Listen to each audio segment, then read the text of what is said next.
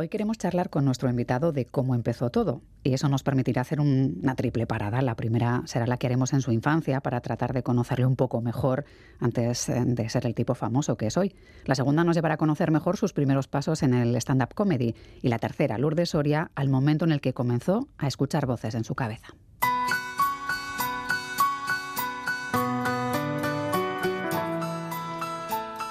Así, con la melodía de los sonidos del silencio, por si sirviera para ambientar lo que hay detrás del ruido, les contamos que a Ángel Martín la vida no deja de sorprenderle. En 2017, su trayectoria como presentador, guionista, actor, humorista, se cortó de cuajo por un brote psicótico que le obligó a ingresar en un hospital psiquiátrico. Recuperado, llegó la pandemia y Ángel Martín siguió trabajando. Comenzó en YouTube el programa Quédate en casa. Grabó el podcast Misterios Cotidianos junto a José Lozano y subió a redes sociales todas las mañanas un informativo matinal de apenas tres minutos con su sello personal. Hoy tiene un millón de visitas. Muy buenos días, eh, noches, si me ves desde el otro lado del charco. Eh, miércoles 13 de diciembre, si te llamas Lucía, es tu santo, es el Día Nacional del Cacao, cacao en plan chocolate, ¿eh? no cacao en plan, tengo un cacao en la cabeza, y si cumples años hoy, felicidades, ¿vale? Por lo demás, he podido mirar poquísimo, ¿eh? porque llevo dos días fuera de casa firmando, pero lo único así medio nuevo es que ayer se juntaron para ver si el tema de la amnistía pasaba la primera votación en el Congreso. En estos últimos años, eh, cinco años en concreto, a Ángel Martín le hemos visto en la televisión, Wikileaks, Dar Cera Pulir, ha subido a los escenarios con la obra de teatro Grandes Pipote y ha triunfado con sus espectáculos humorísticos 103 noches o Punto para los locos, basado en su primer libro, Por si las voces vuelven, un libro que Ángel Martín escribió para contar su experiencia tras el brote psicótico y del que lleva ya vendidos más de medio millón de ejemplares. Sin apenas digerir este éxito, Ángel Martín acaba de publicar Detrás del ruido, en el que nos cuenta qué le ayudó a rehacerse y, como él mismo dice, qué carajo está haciendo para mantener su salud mental.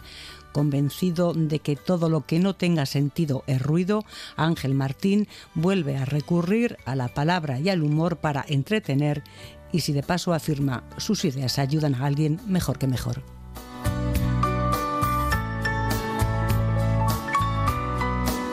¿Cómo puede uno reconstruirse tras un brote psicótico y un ingreso en psiquiatría? Pues se lo preguntamos a Ángel Martín, que está aquí con su nuevo trabajo llamado Detrás del Ruido. ¿Qué tal, Ángel? ¿Cómo estás? Muy bien, muchas gracias. Me habéis recordado cosas que no recordaba yo que había hecho. O sea, que muchas, muchas gracias. Eso es que eres un tipo muy activo, ¿no? Eh, bueno, que no prestaba atención. No, no lo sé. No ¿Qué puede ser? ¿Qué puede, ser? Vamos a ir hablando un poco de todo esto, de si la vida va tan rápido y hacemos tantas cosas que a veces no somos conscientes de todo.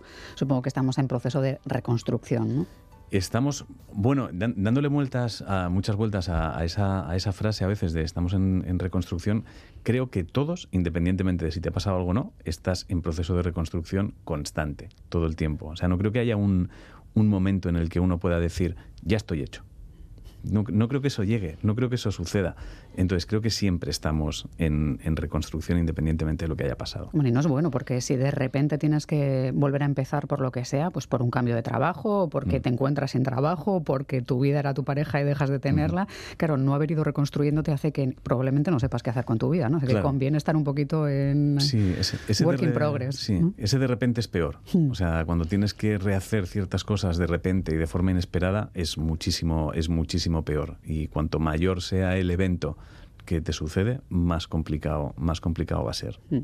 Vamos a intentar, Ángel, rebobinar un poco hasta donde tú nos dejes y empezar un poco pensando pues, cómo empezó todo para Ángel Martín cuando era un chavalín. No sé si tienes recuerdos de haber sido ya un hombre de, pensando en la eh, comedia, ¿no? Porque claro, hay gente que hacía playbacks de pequeño, que, actuaba en casa, que canturreaba. Que va, nada de nada, que va, que va. Yo era extremadamente tímido, además, no, no, me daba mucha vergüenza y yo no sabía ni lo que era la comedia, o sea, directamente. O sea, yo creo que todo, todo indicaba que yo iba a ser más alguien que se dedicara a la música que alguien que se dedicara a la, a la comedia. Empecé a estudiar piano, mi padre hacía bailes de salón en centros de la tercera edad, bodas, etcétera, etcétera. Yo eso lo hice durante una temporada. Y yo creo que todo indicaba que iba por ahí. Entonces empecé a estudiar interpretación y de ahí, de ahí empezaron a aparecer esta cosa llamada monólogos. Y entonces fue cuando empecé como a, bueno, esto quizá está bien, pero yo seguía pensando en la interpretación. Entonces mi primer recuerdo de hacer algo como cómico de niño, que dijera, bueno, a lo mejor esto era una pista, creo que a los 16 me grabé en una cinta de cassette haciendo una pequeña reflexión acerca de lo extraño que me parecía que en Canarias fuera una hora menos. Sí, ¿verdad?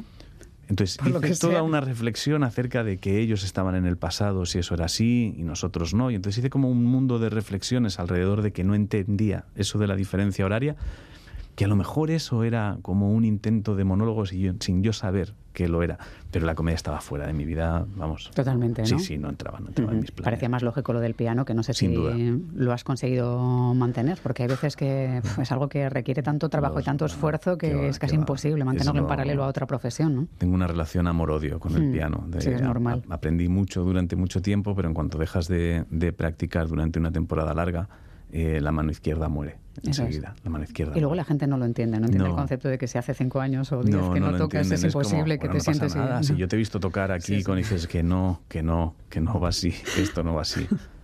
Bueno, ¿en qué momento empieza la etapa profesional de la comedia? Porque, claro, eh, pasas en un momento de un casting de la Paramount Comedy, pero no sé si ya estabas eh, probando, si ya había ambiente en Madrid de hacer estas pruebas que a veces vemos en las series, ¿no? No sé si eso existe o, ese mm. salto al vacío aterrador de estar ante un público que no conoces de nada, de repente con una luz funcionan. ¿Qué va, qué va? No, yo, yo empecé, además, yo, yo era de Barcelona, o sea que yo estaba allí, ni siquiera sabía cómo era el circuito aquí en Madrid. Y yo empecé porque estudiando interpretación, Paramount Comedy estaba buscando cómicos de Barcelona también, con intención de llevarlos a Madrid a grabar material para emitirlo en el, en el canal.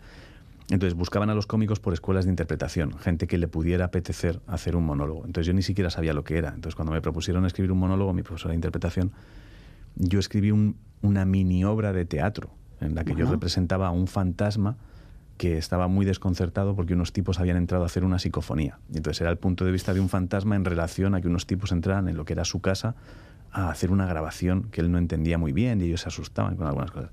Y eso me llevaron a hacerlo a un hotel para que lo viera el responsable de Paramount Comedy, que por entonces era Ricardo Castella. Y entonces yo me puse un jersey en la cabeza porque yo interpretaba un fantasma y hice mi mini obra de teatro. Eso obviamente no era un monólogo, me dijeron esto no sirve de nada pero, pero me explicaron lo que era un monólogo porque me dijeron, en la idea hay algo que podría convertirse en un monólogo. Y entonces yo me puse a trabajar, pero con la intención de, bueno, igual si salgo por la tele puedo hacer realidad mi sueño de ser actor. Y, mm, y empecé a trabajar desde ahí, empecé a trabajar la comedia con unas intenciones muy distintas, que no eran los monólogos. Y eso fue, yo creo, alrededor de los 20 años, probablemente. Entiendo que pensabas que el guion, que es lo tuyo en realidad, ¿no? O gran parte de lo que Tampoco haces, ¿no? he estudiado guion, si es que yo no tengo estudio. No, pero bueno, pero podemos decir que eres un guionista como profesión, ¿no? O eres un buen guionista, creo yo. Yo, yo creo, creo, o sea, me, me cuesta definir mi profesión, ¿eh? creo, creo que estoy más cerca de cómico que de guionista. O sea, porque al final un guionista yo creo que puede escribir cosas que no tengan comedia. Hmm. Y yo no puedo escribir cosas que no tengan comedia. Sería incapaz de escribir algo que no implique comedia. Entonces yo creo que soy alguien que su trabajo consiste en combinar comedia y palabras en el formato que sea y ver qué sale de ahí. Entonces creo que estoy más cerca de la comedia que del, que del guion. Al guion llegué porque, bueno, estuve en Siete Vidas, salió la oportunidad de estar ahí, porque vieron un monólogo mío y dijeron, hey, escribes bien, vente. pues voy y ya está. Pero fui con la intención de, raro será que estando aquí no me llamen de actor. Hmm. Yo fui por eso, única y exclusivamente. Em, pero es muy confusa. Mi, mi, llegada a la comedia es muy desconcertante. Sí, casi como un poco echar la vista atrás con Siete Vidas, ¿no? Que luego de ahí salieron grandes nombres como Blanca Portillo, que ha hecho dramaturgia y es una maravilla de, la parte más seria de la profesión. Gente que luego derivó a la política. Bueno, digamos que mirar esa serie concretamente... siete, Vidas, algo pasaba, algo echaban en el agua. Algo pasaba, porque es francamente curioso lo que se ve ahí. En 2006 eh, llegase lo que, lo, lo que que fue un exitazo total en televisión, ¿no? Con, bueno, pues con cómicos eh, que, que, hicisteis que cambiara un poco, ¿no? La, la, forma de hacer humor en televisión. Entiendo que fue un exitazo, que eso también tiene sus riesgos, porque claro, cuando uno trabaja en televisión, al día siguiente ve el minuto a minuto de audiencia y eso, a la par del éxito, genera un poco de ansiedad, me imagino. Pero bueno, supongo Que, que, es una buena etapa de. No, en realidad para nosotros ¿no? no tenía ninguna ansiedad, no generaba ninguna ansiedad, porque no era televisión para nosotros. O sea, para nosotros era una cadena empezando que no tenía ningún tipo de expectativa en audiencias. O sea, nosotros empezamos un programa en la sexta cuando estaba empezando y hacer un cero con cero de audiencia era bueno. Entonces no había ninguna presión, era cero. Cualquier, cualquier cosa que pasara era mejor. Entonces, claro, yo, yo entro en televisión y empiezo a hacer televisión desde un lugar que muy poca gente va a poder entender nunca. O sea, porque yo entro donde no existe la presión, donde tengo libertad absoluta para escribir lo que yo quiera, como yo quiera, de la forma que quiera, en un programa en directo, con la libertad de si se nos ocurre algo durante, durante la emisión, cámbiala, en el guion no pasa nada, que sea lo que Dios quiera, eh, cero presión. Entonces, rodeado de amigos y de gente a la que admiraba profundamente, entonces era como si le hubieras dejado las llaves de casa a un chaval y dijeras, nos vamos, monta la fiesta que quieras no existía nada de presión. O sea, la presión empezó a aparecer, la presión, la preocupación por audiencias empezó a aparecer al tercer año, a lo mejor, tercer o cuarto año. Pero visteis en una especie de oasis claro, que son los ares de televisión. Claro, nadie lo podrá entender jamás. O sea, nadie lo podrá entender jamás. O sea, yo, yo he podido hacer en televisión bromas que no han pasado ningún tipo de filtro, que es algo impensable a día de hoy. Entonces yo he podido hacer bromas de estar en directo en una emisión y decir, decir al director del programa, voy a cambiar lo que he escrito, que se me ha ocurrido otra cosa aquí mejor. A la vuelta de publicidad voy a decir otras cosas. Que el cámara persiga a Patricia porque va a hacer cosas que no están previstas. Claro, que no están previstas en el guion. Y de repente decir, ok, me fío e improvisar en un directo en televisión. Es que eso es impensable sí, de para hecho, la comedia. Creo que quienes estén escuchándote ahora, Ángel, mm, no volverán a ver algo así, salvo que de repente haya un nuevo modelo televisivo que ahora mismo parece impensable y todo cambie. ¿no? Es verdad que las redes sí han permitido hacer otro tipo de cosas, pero no es lo mismo, no, es comparable. No, Nada que, se pueda hacer en redes con hacer ese tipo de, televisión. No, o sea, en redes tú tienes libertad absoluta porque es tu cadena, eso es tu, es tu medio, tú puedes hacer lo que quieras en tus redes, eh, pero en televisión no televisión es otra, es otra historia. Entonces yo creo que la gente no es muy consciente de, lo que nosotros hacíamos realmente ahí, del valor que tenía aquello, de lo salvaje que era. era una, éramos, éramos monos a los que les habían dado palos para que hicieran lo que quisieran. Éramos... Estuviste dando palos cinco años, por lo menos. Sí, sí, sí, sí, sí, sí, sí, sí. Y llega un momento en que el mono se cansó del palo o había que cambiar de registro. Sí, yo, ¿O el modelo se agotó para ti? Bueno, yo, yo dejé de, dejó de parecerme divertido para mí. Entonces yo, mi intención no es, nunca ha sido ser presentador. Yo no, o sea, no soy alguien que de hmm. repente pueda estar haciendo un programa de humor y que mañana le ofrezcan, con todo el cariño, porque además eh, conozco a la gente que lo presenta, eh, pasa palabra, quiero decir que con todo el respeto es un programazo que funciona muy bien, pero yo no me veo de, de un formato así, yo no me veo presentando un formato así. Hay gente que sabe presentar y yo no sé. Entonces, en el momento en el que vives la experiencia de poder hacer lo que quieres en relación con la comedia en un medio como la televisión, y entonces una cadena de televisión se va convirtiendo ya en una cadena de televisión donde hay unas responsabilidades, yo me doy cuenta de que a mí eso ya no me divierte, no me interesa. Y entonces, pues yo me bajo de aquí porque no voy a poder hacer lo que a mí me divierte, que es comedia. Hmm. luego, bueno, dentro de que hay que reinventarse, que además la televisión es un medio en el que hmm. nunca sabes muy bien de dónde vas a estar dentro de 15 días o dentro de un mes, cuando se acaba un proyecto, puedes estar en lo más alto y que luego cambie todo. Pero sí que fuiste, bueno, pues juntando proyectos que yo creo que eran bastante chulos. Órbita Laica, yo creo que es, es un proyecto que, que debe calar en la audiencia, porque hay que hacer ese tipo de cosas eh, Wifi Leaks, bueno, Darcera, Pulir Cero, has ido haciendo muchísimas cosas.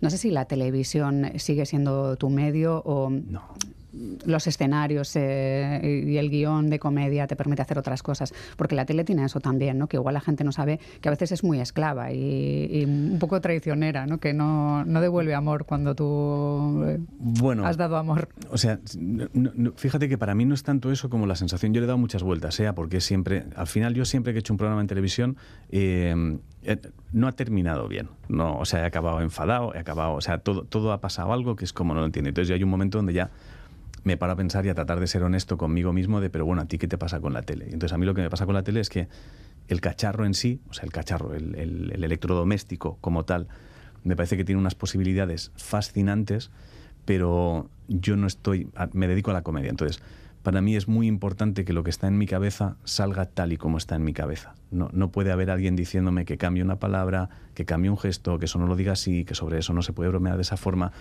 Entonces yo he descubierto que la comedia y la televisión es incompatible.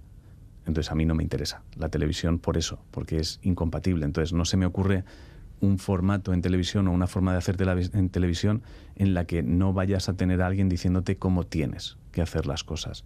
Entonces como eso no lo veo viable, mi relación con la televisión es de mientras, mientras esto sea así, yo no voy a poder estar trabajando. Entonces me interesan más otros formatos donde puedo hacer lo que a mí me apetezca, como a mí me apetezca, y mm, sobre todo la cercanía de la gente me parece más interesante. O sea, tener la respuesta a tiempo real que te ofrecen los teatros o te ofrecen eh, las redes en algunas ocasiones, eh, me parece mucho más interesante para trabajar en la comedia, porque estás viendo a tiempo real lo que sucede. Hmm.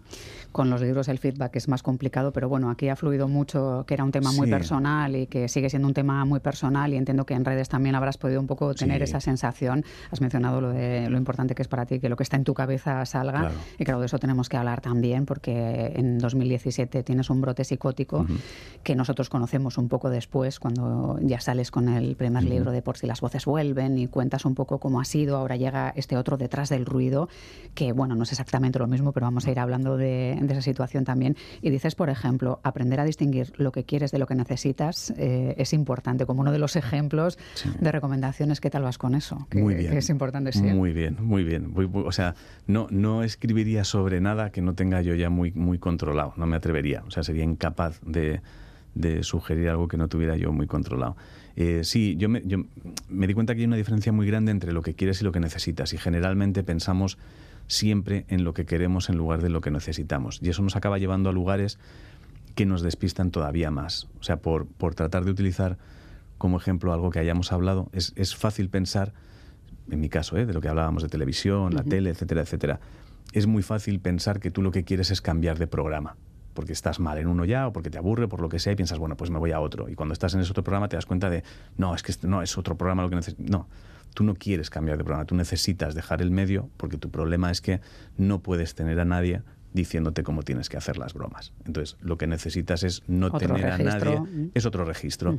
Entonces, creo que eso trasladado a muchas otras cosas eh, sucede habitualmente. O sea, hay mucha gente que de repente es no me ha ido bien esta relación, es que yo tenía que cambiar porque esta no era la persona, y entonces busca otra persona, se mete en otro jaleo, vuelve a dejarlo, y al final si te vas a pensar te das cuenta que es no, tú no es que quieras otra pareja, tú es que necesitas estar solo, o necesitas estar sola una temporada para tratar de descifrar quién eres. Entonces el problema no está en lo que crees que quieres, sino en lo que de verdad necesitas. Y para descubrirlo hace falta frenar un momento en seco y pensar y ser muy honesto con uno mismo. Hay veces que se frena en seco porque empezamos a ver que igual no todo falla, sino que estamos fallando nosotros en algo y otras veces que la vida te hace mm, frenar en seco como te pasó a ti, porque llevabas un, tiempo en el que cualquier cosa que pasara en, tu entorno creías que eran señales, estabas viendo pues un brote en el que bueno pues cualquier hoja que caía, cualquier cambio en la luz del día o del color del cielo eran sensaciones que tú creías que te decían algo y tratabas de analizar y eso supone un estrés brutal, ¿no? Que te hizo acabar en, en un ingreso hospitalario pero vas contando cómo salir de ahí eh, fue donde uno empieza a pensar en cómo hacer para recuperarse, ¿no? Primero piensas, bueno, pues es importante haber pasado por este trance porque te obliga a pensar en qué ha pasado hasta entonces, pero claro, no es fácil tampoco, ¿no? Retomar la vida después de un brote, entiendo que pensar que puede volver a pasar, ese miedo, ¿cómo se supera esa fase o cómo lo has vivido tú? Fíjate que no, cuando, cuando sales de un, de un brote psicótico no tienes miedo de que vuelva, de que vuelva a suceder, porque crees que ya está todo roto. O sea, no tienes ninguna esperanza en absolutamente nada, ni en lo bueno ni en lo malo. Ya está. O sea, cuando sales del hospital después de un brote psicótico, lo que das por sentado es que la vida se ha acabado para ti. Ya está, que te vas a quedar sentado en un sofá quieto hasta que llegue el último día y fin de la historia. No hay posibilidades ni de nada bueno ni de nada malo. Ya está, fin, se ha roto todo.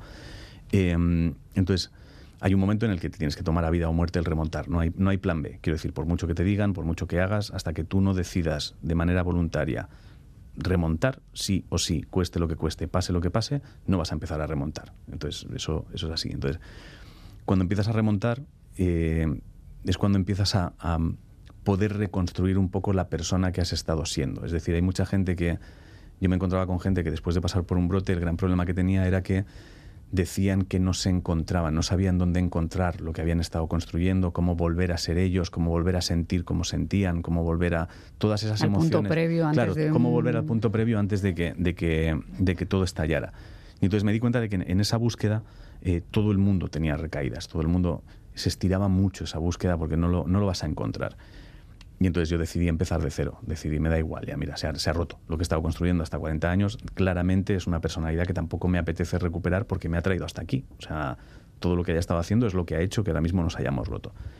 Y entonces yo decidí empezar a construirme de forma muy voluntaria y muy consciente, o sea, centrarme en las cosas que me hicieran sentir bien de verdad y construir desde ahí sin plantearme por qué ahora esas cosas me, me hacían sentir bien. Y mm, una vez empiezas a reconstruirte, te das cuenta de que realmente el trabajo no es, no, no es que tengas miedo de que vuelva a suceder el brote, sino que básicamente te das cuenta de que no tiene sentido eh, vivir sin ningún tipo de, por inercia y sin pensar. Eso no, no tiene ningún sentido. Entonces empiezas a ser más consciente de las cosas porque donde no quieres volver es a un lugar donde está todo roto. Hmm, algo me partió por la mitad y cuando quise mirar y darme cuenta todo estaba oscuro y frío, dices mm. en algún momento, hablando también de, las relaciones, de, los amigos, del entorno. En este, en este libro, en el segundo, en el de Detrás del Ruido, mm. yo creo hablas eh, más duramente de este apartado, entiendo. Bueno, duramente igual tampoco, pero sí que analizas un poco la situación de quienes están y no saben estar cuando alguien tiene mm. una recaída. También pones en valor a quien estuvo siempre contigo, como la persona que era tu pareja, por ejemplo, y lo que supuso que, que estuviera ahí. Y mencionas en un momento dado que, claro, psicólogos o psiquiatras son buenos para la persona que tiene ese problema, pero tal vez es el entorno el que tendría que ir. Que no sé si de verdad es eh, así como lo vives y como lo ves hoy en día, o son reflexiones que haces intentando buscar respuesta a por qué no, supieron ayudarte? ¿Crees que es complicado de este apartado? No, es súper claro. O sea, yo no hago reflexiones. O sea, yo cuando, cuando te digo, te digo muy claras las cosas. Eh, yo eh, creo, respecto al entorno, creo que la gente no es, no es muy consciente de de lo frágil que es la persona que está tratando de, reconstruirse o reencontrarse. Yo me he encontrado en muchas firmas a gente que viene está en un proceso muy complicado, porque le acaba de pasar algo y está en un proceso muy, muy complicado y viene acompañado de alguien que está tratando de echarle una mano. Y entonces cuando le pregunto a la persona que está mal, ¿cómo estás? Antes de que él responda, la persona que le acompaña dice, él, él está mal y tiene que entender que va a estar mal siempre, porque lo que le ha pasado es que va a estar, va a estar mal y él tiene que entenderlo y aceptar que, que está mal y va a estar mala así, siempre, porque lo que tienes es para estar mal siempre. Y dices, yo no quiero ese entorno. Es que no lo quiero, es que me, da igual. O sea, me parece que estás dinamitando a esa persona. Entonces, hay muchas veces que la gente dice, bueno, es que no sabe, a veces no sabemos cómo actuar con la gente que está mal. Es mentira. Pero, pero no, no, no lo digo en plan brusco, lo digo porque todos hemos estado mal. Entonces, si tú has estado mal, ya sabes lo que no te venía bien que hicieran contigo.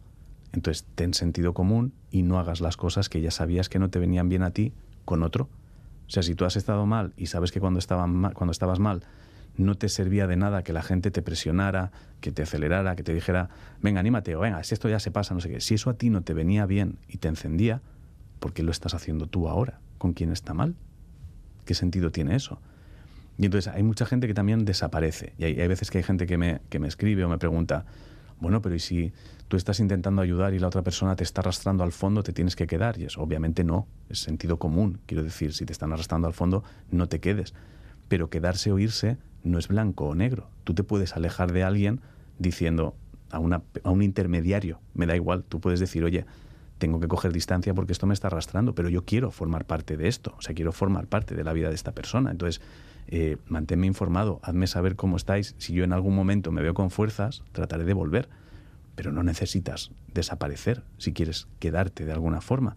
Entonces yo me refiero a esa gente que de repente desaparece porque la cosa se ha complicado mucho. Es que ahora, claro, es que ahora hay que echar una mano. Es como, bueno, pues que te den, amigo. Es decir, no, no me interesa tener gente así a mi lado. O sea, gente que esté conmigo cuando esté bien, si salimos ahora a la calle vamos a encontrar mil personas ¿eh? mm. para salir de fiesta. O sea que entiendo que hay un entorno de Ángel Martín eh, hasta 2017 y otro probablemente muy diferente a partir de, esa etapa, ¿no? Sí, totalmente. Bueno, hay gente que hay gente que se ha mantenido, mm. pero, igual que te das cuenta que había gente que tú creías que valía mucho la pena y no se han quedado y no valían nada, descubres que gente que a lo mejor tú considerabas que estabais en una relación de un nivel 3, estáis en un 1000, porque es gente que de repente tú no pensabas que se quedaría como se ha quedado.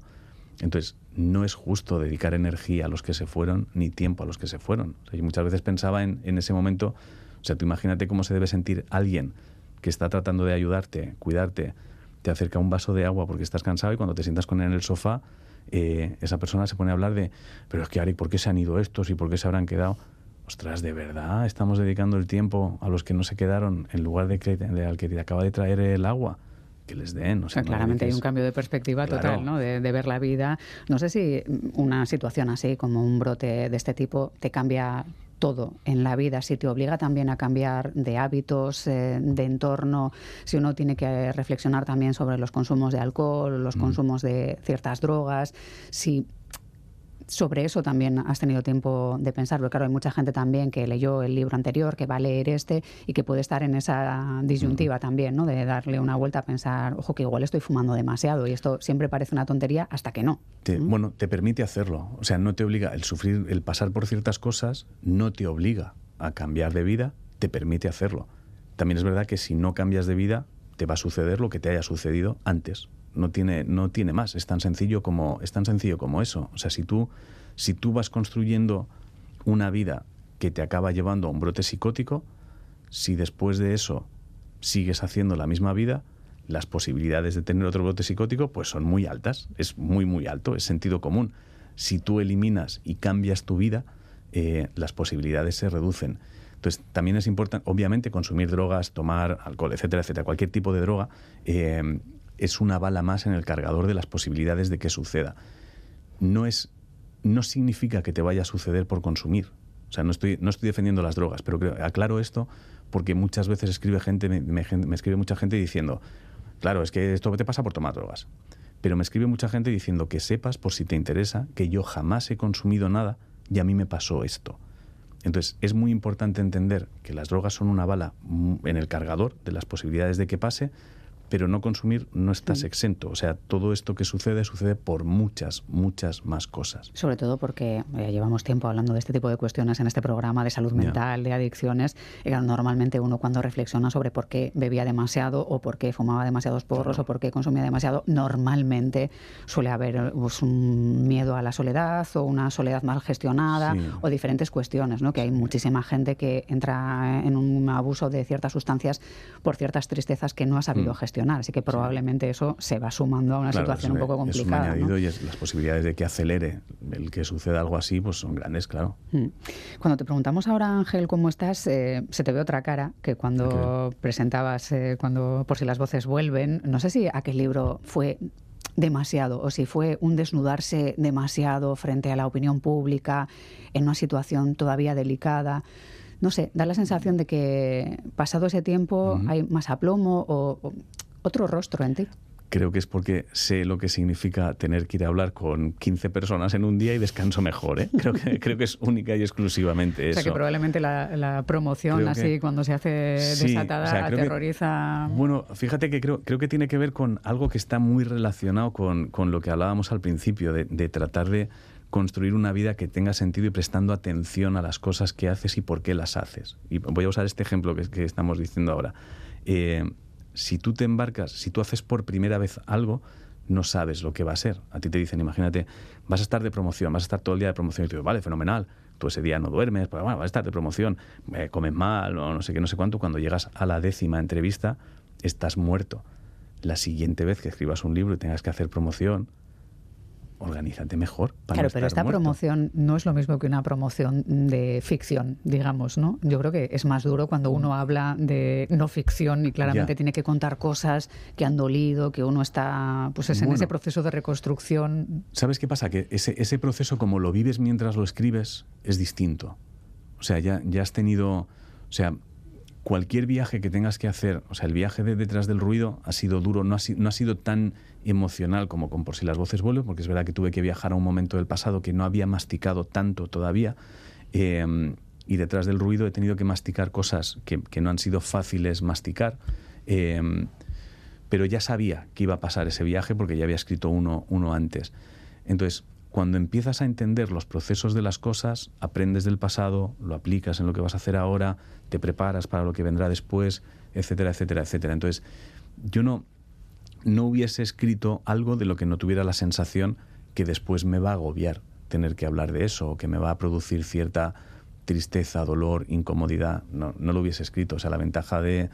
Mi ventaja es que escribo porque me apetece, no porque me obligan, que sería distinto. O sea, si estuviéramos aquí hablando de bueno, ¿cómo ha sido lo de, pues no sé, es que me han obligado, yo no quería contar esto? Sí, pero es verdad que uno escribe y luego se ve en la vorágine de, una promoción y a veces pues uno se da cuenta de, ay Dios mío, no sé si esto estaba yo preparado. Soy muy inconsciente. En, todo caso da una sensación de, que uno está más asentado un poco en, su nueva realidad, que es, bueno, una opinión personal. No, no, me parece, y yo lo agradezco mucho. Con lo cual, oye, nada, no sé para quién has escrito este libro, Detrás del ruido. Si uno a veces escribe para uno mismo o si tenías la sensación de que a quienes te empezaron a, escuchar cuando contabas pues un traspiés vital muy fuerte, tenías que contarle también algunas herramientas o una segunda etapa. ¿Para, para quién ha sido este?